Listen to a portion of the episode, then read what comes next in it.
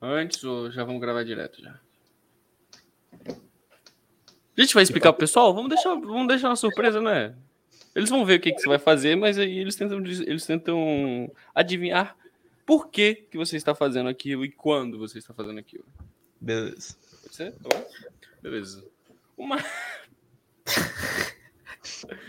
Ai, galera, então, antes da gente começar, aqui aquele papinho de brother. Antes. Tem vinheta? Nem lembro se tem vinheta no YouTube. Não tem vinheta no YouTube. Não tem vinheta no YouTube, então... Ou já tá valendo? Tá. Vamos botar um já, assim, vamos botar um tá já. Aí passa a valer, tá bom? É isso, mas vai pagar uma prenda aqui nesse programa, porque assim, a quantidade de erros dos palpites dele foi maior que a quantidade de acertos, né? Dos palpites que tá rolando lá no story do Instagram. Inclusive, se você não segue o Sexta no Instagram, segue @sexta_sexta, que o Mazinho tava movimentando bem lá. Então, o que acontece é que a prenda dele nesse episódio, toda vez que rolar isso, no episódio da semana, ele... Calma, não precisa pensar que ainda não tá valendo, calma. Não, mas os das e des não contam, pô, porque senão é foda, né? Não, tudo bem, não conta. Não, palavra, tudo bem. É palavra. Tudo bem, palavra. Isso aí é artigo, não lembro, enfim. Tudo bem. E aí, o Mazinho vai pagar a pena. Enfim, é isso, vamos começar...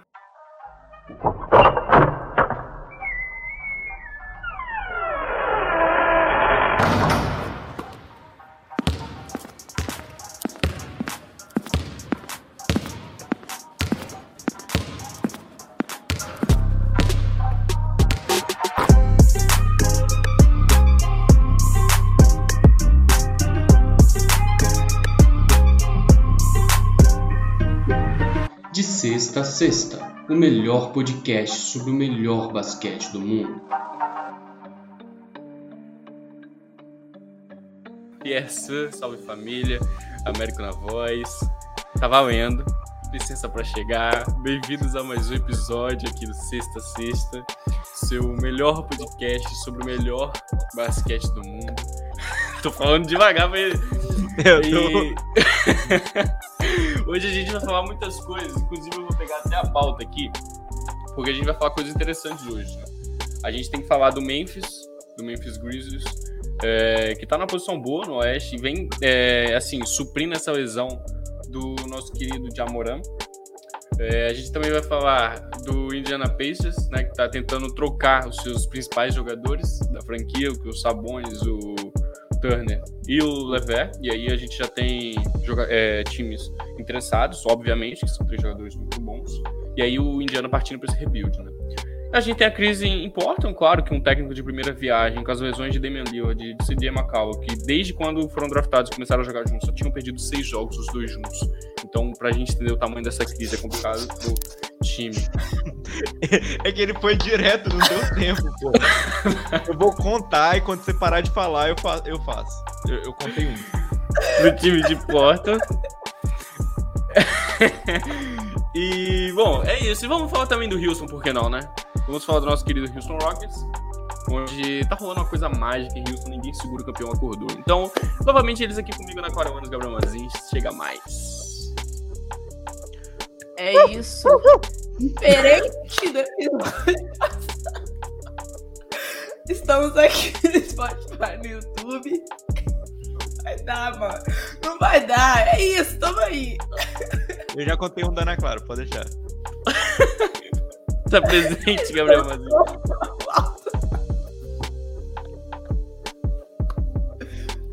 Ai, Deus. É isso, pode ir. É isso? Pode ir. É, pode ir. Então, eu queria começar falando que sim, estou pagando prenda porque fui horrível essa semana. Errei muitos palpites. Esse episódio é uma eternidade, velho. Foi uma semana bem complicada aí pra mim no quesito palpites da NBA. Então, tamo aí pra falar de basquete, meus amigos pra rir da minha cara. E é isso, vamos que vamos. Esse episódio vai durar uma eternidade.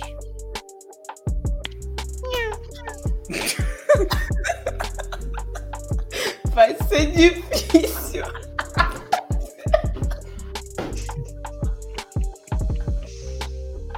Mazinho?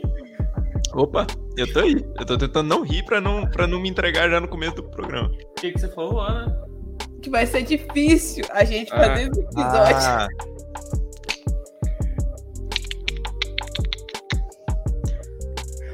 caralho. No final vocês vão ter que adivinhar, mas vai. Vai, velho, eu vou passar mal, velho. Eu juro. Eu vou tentar me controlar pra também te ajudar, cara. Tudo bem, também. Se der... Você vai tentar o quê?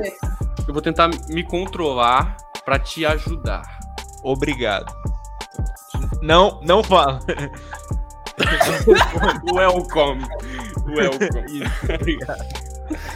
Vamos lá. Vamos começar então pelo Memphis Grizzlies aí, conseguindo segurar, né, essa ausência do Ja Morant, que teoricamente teria que ser sentida muito, né, pelo time de Memphis, mas não é o que está acontecendo, né? A gente teve inclusive uma humilhação nos últimos jogos que o Denver conseguiu nos proporcionar. E vocês acham que dura até quando isso? Ai, foi mal. Foi 2. Qual foi o primeiro?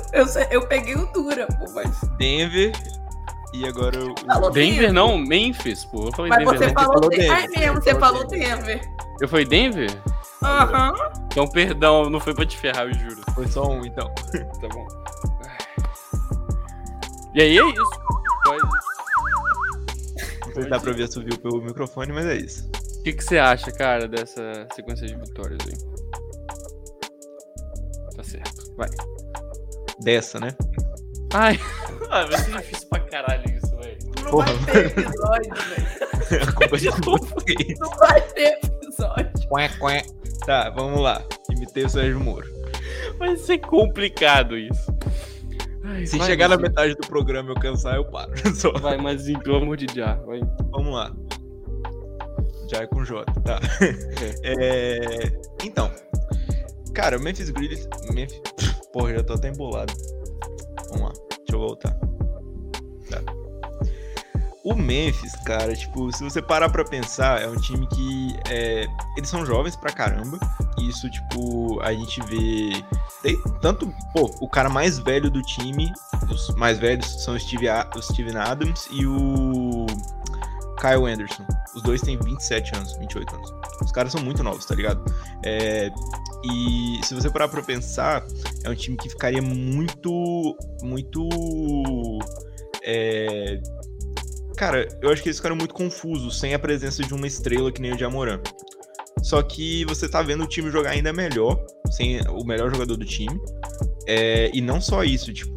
Pô, aquele jogo contra o OKC, os caras ganharam por... O quê? Foi 76 pontos? 73? Foi o recorde, algo, né? Assim, algo assim. Então, tipo assim, você vê um time que tá jogando até melhor sem o Ja Morant. Mas isso não é nada, tipo, contra o Ja, não. Muito pelo contrário, é tipo... O cara é muito bom, ele eleva o nível do time, mas o time joga muito bem sem ele também. Então a gente vê aí que é um time que promete essa temporada já. E, cara, 4º lugar no Oeste não é pra qualquer um, né? O que você tá achando, Ana? Não, surpreendente a campanha do Memphis até aqui. E é louco pensar que, tipo... Pô, na minha cabeça o Ja Morant machucado, fora... Denver vai cair de produção, e não é isso que a gente tem observado. Mas... Eu também. Falou Denver. O Denver. Querendo falar o D. Mas... Eu pensei muito em Denver quando caguei essa vez. É por causa do Américo, foi culpa do Américo. Tudo pensar bem, que o Memphis está... vai... Isso. Corrigindo o Memphis, tá, gente? O Memphis não vai cair de produção e de fato não caiu. E realmente, cara, eu fico pensando até quando que vai se manter nesse nível, sabe? O Denver... Ô, caralho! O Memphis vem de uma... Oh, mas é impossível gravar essa porra. Eu já decretei. Né? Eu já decretei a brincadeira. Eu nunca usou decretou no episódio. Olha, eu nunca usou. E não foi... Eu vou fazer mais uma imitação, que é a única que eu tenho restante. Que é um galo. Mas eu vou deixar pro final do programa. Vamos gravar a merda do programa e depois eu faço. Mano, eu já não sei nem o que eu tô falando, mas vai. Esquece isso. O bom é que, tipo, realmente eu fico prestando atenção mesmo no que vocês estão falando, tipo, de cabo a rabo, entendeu? Contando as palavras e tudo mais. Isso é muito bom, cara. Pode repetir as imitações, cara. Não espera eu terminar de falar, não. Lança um miau, sem imitar de boa. Ai, meu Deus. Vai, Ana, vai. Deixa eu voltar pro... Eu acho que o Memphis veio de uma campanha muito boa, que, querendo ou não, ele conseguiu eliminar o Golden State, ele entrar nos playoffs do ano passado. E até que ponto isso vai se repetir e vai se manter para esse ano, sabe? Então, acho que é a grande interrogação em cima desse time do Memphis. E quando já voltar, se vai elevar o nível novamente. Porque se elevar, aí realmente algo de bom irá trazer de retorno para o torcedor de Memphis. É, o legal é que, tipo, o Ja, ele monopoliza muito, né, a posse de bola. Ele é um jogador que tem muito a posse de bola. E com a ausência dele, o time, tipo, passou a tocar mais a bola. E aí, tipo, não ficou concentrada na mão de um jogador só, tá ligado? Então, tipo, claro que subiu a média de pontuação dos jogadores, mas aí passou a ser um time muito mais coletivo do que individual. E, tipo, eu também acho que não dura, não tem condição, tá ligado? Não tem time na liga que não sentiria a ausência do Ja Morant, entendeu? Mas é um sinal positivo de que o time não é somente o Ja Morant. Sim, realmente. Pra quem não viu, eu fiz um peixinho agora há pouco. Porque saiu Honduras. Mas, então, tipo, é impressionante ver. Por exemplo, o Bane é um cara que tá jogando muito. O Dylan Brooks, o Desmond Bane. Eu não quis citar nenhum jogador por causa disso. Anthony Melton. Tá foda. Mas, enfim, eles estão jogando muito. E o Grizzlies é um time que... Todo mundo sabe que eu tenho aí uma paixãozinha pelo Grizzlies, porque é um time defensivo, é um time que joga ali com garra, então eu sempre gosto desses times assim, mas o Memphis vai longe. Mas passando assim para a próxima pauta aí, tá um time que não vai longe, que é o Pacers. É incrível, né? Tipo assim, eu acho que eles postergaram muito para assumir essa reconstrução. Que tipo, a gente tem jogado, tem times que estão em reconstrução desde 95, né? Então, assim, o Indiana, o auge do Indiana foi o quê? Foi Paul George, naquela época... Brad Miller. Não, sim, mas o último auge. Uhum. O último auge. Finais de conferência com o Paul George contra o Miami Heat de LeBron, tá ligado? Então, tipo, depois daquilo ali, teve o Oladipo, o Sabonis, foi bem ali também. E, tipo, é ótimo, porque a gente sempre gosta do movimento do mercado, e é interessante. Agora, se o Mavericks não trouxer ninguém, não oferecer ninguém, pra levar algum desses três jogadores pra ajudar o Luka, vai ser demais, tá? Aí, pô, desculpa, mas é brincadeira. O menino Luka precisa muito de uma ajuda em... Opa! Em Dallas. Em Dallas. No Texas. É no Texas. E eu acho que um desses três jogadores aí seria maravilhoso pra ele, entendeu?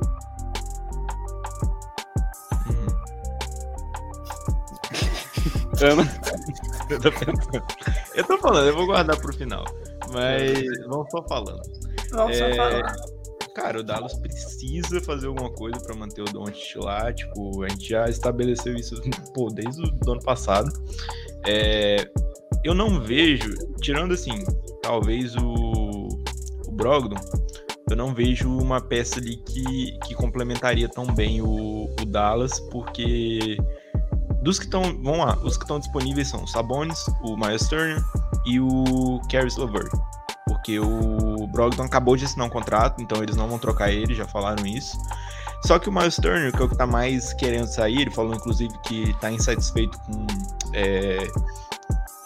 o lugar dele na franquia. Não é valorizado pelo Pacers.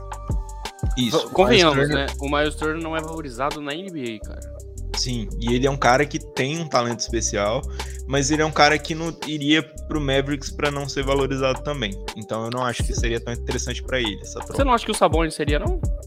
Interessante? Eu acho que ia dar errado, tá? Porque o Sabonis não é o tipo de de 5 que o Dallas tá precisando. Porque querendo ou não, se ele for pro Dallas, ele vai jogar como 5. O Porzingis vai pra 4. Porque... Não, mas aí eu acho que, tipo, das duas, uma. Ou o Porzingis vai se ver na obrigação de jogar pra caralho, entendeu? Pra continuar. Ou, tipo, algum dos dois aí, desculpa, mas entre o Porzingis e o Sabonis, pô, quem pensar mais que 30 segundos pra escolher aí é maluco. Não, eu concordo. Mas eu acho que vai ser uma coisa um pouco confusa, porque o Dallas já tentou essa combinação de dois caras no garrafão que fazem esse trabalho, vamos botar um trabalho de ser grande e de ficar ali para ocupar um lugar no garrafão, enquanto o Luka tá fazendo a parada dele lá no perímetro e tudo mais. Eles já tentaram isso. Óbvio que, assim, o Maxi Kleber, por exemplo, não é o mesmo nível dos Sabonis, mas eles já tentaram movimentar, tipo, colocar muita gente dentro do garrafão e não deu nada certo, cara. Então eu acho que colocar os Sabonis lá é trazer mais um problema para Dallas, principalmente porque eles vão ter que abrir mão de algum dos jovens que eles têm, e eles não podem fazer isso agora. Eu acho que agora é o momento de tentar segurar essas peças para conseguir daqui a pouco fazer a troca que vai ser a troca certa, é esperar o momento certo de conseguir catar uma outra estrela aí na NBA, porque sempre tem uma estrela que tá insatisfeita com o time que tá, sempre aparece um. Então agora é ver o que vai acontecer. Eu não acho que o Dallas seja o melhor lugar, mas eu acho que o LeVert vai acabar indo ali, talvez até para Cleveland, eu diria, porque o Cleveland tá interessado nele. Mas o Sabonis eu acho que é a maior incógnita, porque eu não sei qual é o mercado pro Sabonis agora. Tipo, quem estaria interessado, quem poderia trocar por ele, o que vocês acham? Cara, é difícil pensar nisso, mas eu concordo com você quando você disse que o Dallas, não acho que as peças que o Indiana tem a oferecer é o que de fato elevaria de muito grande o nível do Dallas, da forma que a gente espera que ele se entregue pro Doncic ser campeão da NBA, por exemplo. Mas olhando agora só pro lado do Indiana em si, é difícil, mano, pensar em quais trocas, quais possibilidades eles teriam ali pra montar, pra reformular esse time. Fato é que ele tem que ser reformulado. E assim como o Américo falou, concordo também. Acho que eles demoraram muito tempo pra perceber isso, sabe? Ficou muito empurrando com a barriga, porque pegava a 8ª posição, ficava briscando ali e tal. E aí chega num momento que o time desandou completamente. Você não consegue imaginar nada pro Indiana nessa temporada. Então, realmente, vai ter que trocar. E eu não consigo enxergar algo de positivo aí perante essas trocas que podem surgir para o Indiana. Não acho que seja favorável. O Sabonis, você falou, cara, eu acho que seria interessante, assim, um time como o Knicks, tá ligado? O Knicks tem peças que ele pode e deve se livrar, entendeu? E o Knicks tá mal também. Exatamente. E precisa de alguém ali do lado do Randall, entendeu? Porque o Randall é muito versátil, ele consegue jogar da 3 pra cima. O Sabonis também é bem versátil ali na 4 e na 5. Então, tipo, seria peças importantes. E o Knicks tem peças jovens que não são utilizadas, porque o Thibodeau não usa peças jovens, assim, na rotação dele muito, entendeu? Então pode ser interessante e seria legal, eu acho, assim. Ter Nova York ganhando é sempre interessante pra liga, eu acho. Sim. Não tinha parado pra pensar, mas realmente... Agora, mas falando em um time que não é nada interessante pra liga. É isso. Vamos falar aqui de um time que tem uma defesa precária. É um time que poderia já ter assumido que estava em papel de rebuild, só que por ter um jogador sensacional na franquia, não conseguia fazer isso, que é o Damian Lillard. E o Portland tá na situação que tá, cara. Assim, contratou o Charles Billups, não sei se falar o nome. Billups. Isso. Que, tipo, o cara nunca trabalhou como head coach, ele já foi assistente. Uma vez, era comentarista, tipo, tá tendo a primeira temporada como head coach, não que isso seja ruim, porque, tipo, o Steve Nash também tá tendo a primeira temporada. Agora, a diferença é que o Steve Nash tá tendo no caso, a segunda agora, né? Mas ele teve a primeira temporada com um time que ele tinha, assim, né, cara? Assim, 3 dos melhores scorers da liga, ele tinha na mão dele, então era um pouquinho mais fácil. Agora, você tem aquele Portland desmantelado, o CJ McCollum, assim, pipocando em momentos que ele não pode.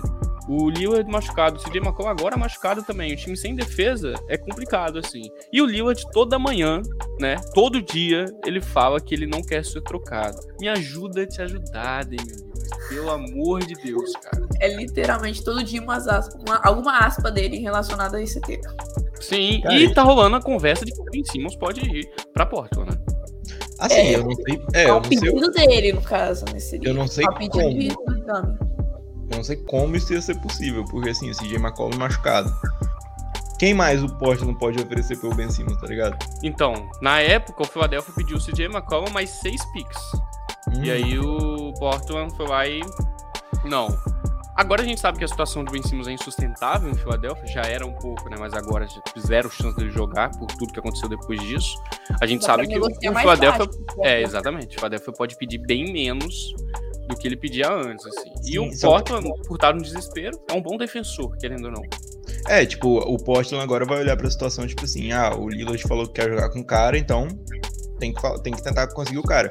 O problema é, será que o Philadelphia vai olhar pra situação do CJ McCollum, que é um cara que já era meio, tipo, propenso a se machucar.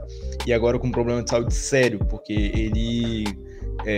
saiu essa semana a notícia que ele tem uma parada que eu nem sei falar.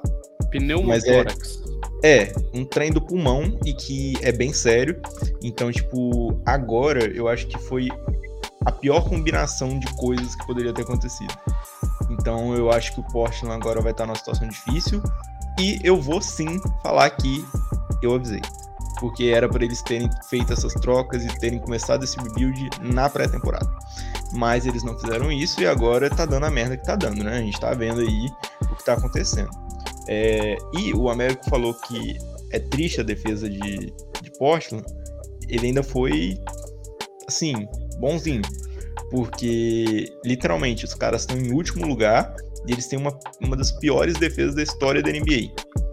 Pra vocês terem noção do tamanho do buraco que Portland tá se enfiando por ter perdido todos os times possíveis, tá ligado? Então, eu acho que, tipo assim, a franquia deve ser leal aos seus jogadores, óbvio, mas existe um momento em que a franquia tem que entender o que é melhor pro jogador e o que é melhor pra ela. E Portland foi teimoso pra caramba e agora eles estão sofrendo a consequência disso. E ainda vão sofrer mais um pouco, eu acho. É mais um caso de franquia que vai empurrando ali por ter se classificado em 8º nos playoffs, caindo em 1ª rodada e por ter um cara que carrega o time. Vai empurrando e uma hora chega no limite. E fadado ao fracasso. É isso que vai acontecer. E infelizmente o Damian Lillard tá afundado com isso, tá ligado? Que é um cara excepcional que eu gostaria de ver em outras circunstâncias. A gente não pode deixar de falar... que com toda essa conversa do Ben Simmons e tudo mais, o pneumotórax lá, não vou dar explicação técnica aqui não, mas quando rola alguma coisa aí, o ar meio que empurra o pulmão do jogador, isso é perigosíssimo. O Lillard estava lesionado com uma lesão no abdômen, ele disse que já jogava há muito tempo com dores, com incômodo, mas foi sentir muito mais nesses últimos tempos. Então, tipo assim, a coluna do cara deve estar pesada, né? De carregar aquele tanto de gente nas costas, de carregar a franquia de Portland nas costas. Mas, assim, esperar ele se recuperar e voltar pra Portland. Enquanto isso, alguém recupera a NBA porque o Houston está massacrando. É só o que eu queria dizer, entendeu? 7ª vitória seguida. Caguei, eu não quero mais a primeira pique. Não quero, agora eu quero a NBA, pô. Eu quero o campeonato. Antes, a minha temporada, é tipo assim, fique ruim, vamos ficar ruim e vamos pegar a primeira pique. Eu não quero, pô, agora. Quero o play-in, pô. Play-in, entendeu? Essa é a minha meta agora. E a gente tá jogando bem, sem Kevin Porter Jr. e sem Jalen Green, pô. Não, vocês estão jogando bem porque vocês estão sem Jalen Green. Não, não comece, porque algumas das vitórias foram com Kevin Porter Jr. O Jalen Green agora ele vai ter que se adequar nesse modo de jogo que o Houston tá. A gente tem jogadores importantíssimos entrando na rotação de Houston, entendeu? Funcionando. E aí, tipo, vai assim, caber ao Stephen Silas como é que ele vai fazer pra encaixar o Jalen Green aí. A gente sabe que o jogo tem que ser em volta do Jalen Green, que a reconstrução vai ser em cima dele. Porém, se o time começou a funcionar bem pra caramba com a ausência dele, alguma coisa tem de errado. Ele não estava sendo utilizado da maneira correta, ele vai ter que passar a ser utilizado da maneira correta pro time continuar ganhando. Enquanto isso, segura o melhor time da NBA no momento. É só isso que eu tenho que falar. Beijo, obrigado. É isso aí, agora o Houston vai ter que avaliar as opções, mas eles estão estão bem, estão ganhando. Então é isso que importa no momento. Isso tudo pra estar com 8 vitórias em 10º não sei quanto da conferência. Não, e tipo assim, eles estavam em último pouco tempo atrás. Agora eles já estão na frente do OKC e já estão na frente do Pelicans. Então assim... Exatamente, é o bom para... É, o foda é se não vier nem a primeira pick, nem o lugar nos playoffs, né? Porque é isso que eu tô falando, você remar pra remar e morrer na areia é brincadeira. É aquela parada, né? Você tem o mesmo esforço do cara que conseguiu, a diferença é que você não conseguiu. Então... Exatamente, o Renanzinho já... O Renan já deu. Mas é isso, cara, vamos esperar a que momento... É igual o Steph... Olha o link que eu vou fazer, gente do céu. É igual o Steph Curry passar o Ray Allen. A gente sabe que vai acontecer. Agora é saber quando. Agora é esperar quando que o Houston vai perder. Porque que vai perder, a gente sabe. Agora é esperar quando. Mas o Steph Curry vai passar. Faltam quantas bolas nesse momento que a gente tá... 10 bolas. Ele tem um jogo em Filadélfia contra os Sixers. E pode ser nesse jogo, né? Eu acho que vai ser no outro ainda. Mas se é palpite, é só chute. É, eu acho que provavelmente, infelizmente, não vai ser em casa. Não vai ser em Golden State, porque agora o Warriors só joga em Golden State no dia 20. São 11 dias sem jogar em casa aí pro time do Warriors. Mas eu acho que o Curry vai bater bem antes disso, né? Tipo, eu acho que ele 2-3 jogos no máximo.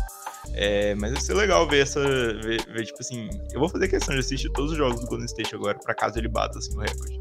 Porque vai ser muito legal ver isso. Mano, é muito louco, né? Tipo, se você for comparar a quantidade de jogos que o Ray Allen jogou pra atingir tal marca 500. E a quantidade de jogos que o Curry jogou pra atingir. 500 a menos, mano, é uma aberração, pô. É um bagulho inacreditável, velho. Ô, Mazinho, se você puder, busca pra mim, por favor, os próximos jogos do Golden State. Philadelphia, depois o quê? Pra já, meu chefe. Acho que é New York. Eu, Mazinho, estava conversando sobre isso, porque... Tem um Indiana nesse meio. É, comentou o interesse de ver o Curry batendo o recorde em casa e que, pelo visto, não será possível. Ele não enfrenta nem o Milwaukee, nem o Boston, hein? Os próximos jogos são Golden State em Philadelphia. Depois a gente tem Golden State em Indiana. Depois tem back-to-back. Depois do Golden State em Indiana, tem Golden State em Nova York contra o Knicks. Aí já vai ter batido, provavelmente. Mas caso não, depois já tem Golden State contra os Celtics em Boston. É isso aí que eu tava pensando. Eu acho que seria mais especial do que ele bater esse recorde em casa, ele bater contra o Milwaukee ou contra o Boston, entendeu? Porque ele vai estar passando o Ray Allen, tá ligado? Mas o Ray Allen eu acho que bateu quando tava no Heat, amigo. Não, mas, assim, ele é muito maior em Boston e muito maior em Milwaukee, tá ligado? Entendeu? É tipo quando o Kobe passou o Michael Jordan, só que ele foi ovacionado, mas ele não tava em Chicago nem em Los Angeles, ele tava em Minnesota. Uhum. Então, tipo... O Curry vai... depois disso, tem o back-to-back Boston e logo no dia seguinte em Toronto. Em Toronto ainda seria legal, porque, tipo, ele morou lá a parte da infância dele, né? Ele tem uma relação legal com Toronto. Então, ainda teria um significadozinho. Mas eu acho que seria legal em Boston também, no máximo. Mas é isso. Eu tô cravando aqui. No mesmo dia que o Curry passar o Ray Allen, o Houston vai perder, tá? Me cobrem depois. O mundo vai voltar ao normal. O Gabigol perdeu o pênalti. O Curry vai passar o Real e o Houston vai perder. É isso. Aí vai fechar o buraco, vai acabar o Covid e a gente vai estar livre finalmente. Entendeu? É assim, e assim, nesse clima de liberdade... Nesse clima de liberdade. Queria agradecer você que assistiu até agora. Deixa o seu like. Se inscreve aí no canal. Ativa o sininho para você receber as próximas notificações. Tá vindo aí uma série de 2K. Tá vindo aí, hein? Falaram que... Deixa só o Houston perder. Momento, deixa só o Steph Curry errar mais de 3 bolas de 3 no jogo. Isso aconteceu, hein? Isso tá acontecendo. Inclusive, fugiu do ponto de pauta, mas aconteceu e muito aí, né? Ele começou o jogo 0 de 4 no último jogo dele. Então, tipo... 0 em 4 tentativas. Meu Deus do céu, velho. É complicado, velho. Você vai ter que imitar um zoológico inteiro, né? Porque a gente parou de contar aí, né? Não, eu tô guardando uma imitação especial pro final, que vai fechar tudo isso. Não vai ter nem frase final, vai ser só essa imitação do animal mais majestoso do reino animal. Vai ser grandioso. Se for o que eu tô pensando, nem é um animal, você sabe, né? Mas tudo vai bem. Logo. Vamos lá. O que acontece? Deixa aí seu like, compartilha, vai lá no Instagram, comenta e dá sugestões pra gente o que você quer ver aqui. Segue o Sexta nas redes sociais, @Sexta em todas as redes sociais, todas mesmo, até no TikTok, a gente tá. Vamos começar a movimentar aqui lá também. E é isso. Ana Clara Manjos, Gabriel Mazin, momentos de salves e agradecimentos. Pô, agradecer em geral que escutou a gente, pedir desculpa pelo transtorno do começo do episódio, mas meio que inevitável. Pode deixar que eu vou cortar uma boa parte. E dizer que estamos aí. Até próximo episódio, próxima live. Tamo junto. Confira as redes sociais. Desculpa interromper a Ana, mas a gente tá fazendo episódio a cada 15 dias agora. Só caso vocês não tenham percebido. A gente também não tinha, a gente decidiu isso hoje. A gente tá fazendo episódio quinzenal agora aqui pro Sexta. E quando as semanas que a gente não fizer episódio, a gente vai tentar trazer uma live e outros conteúdos aí de um jeito especial pra vocês.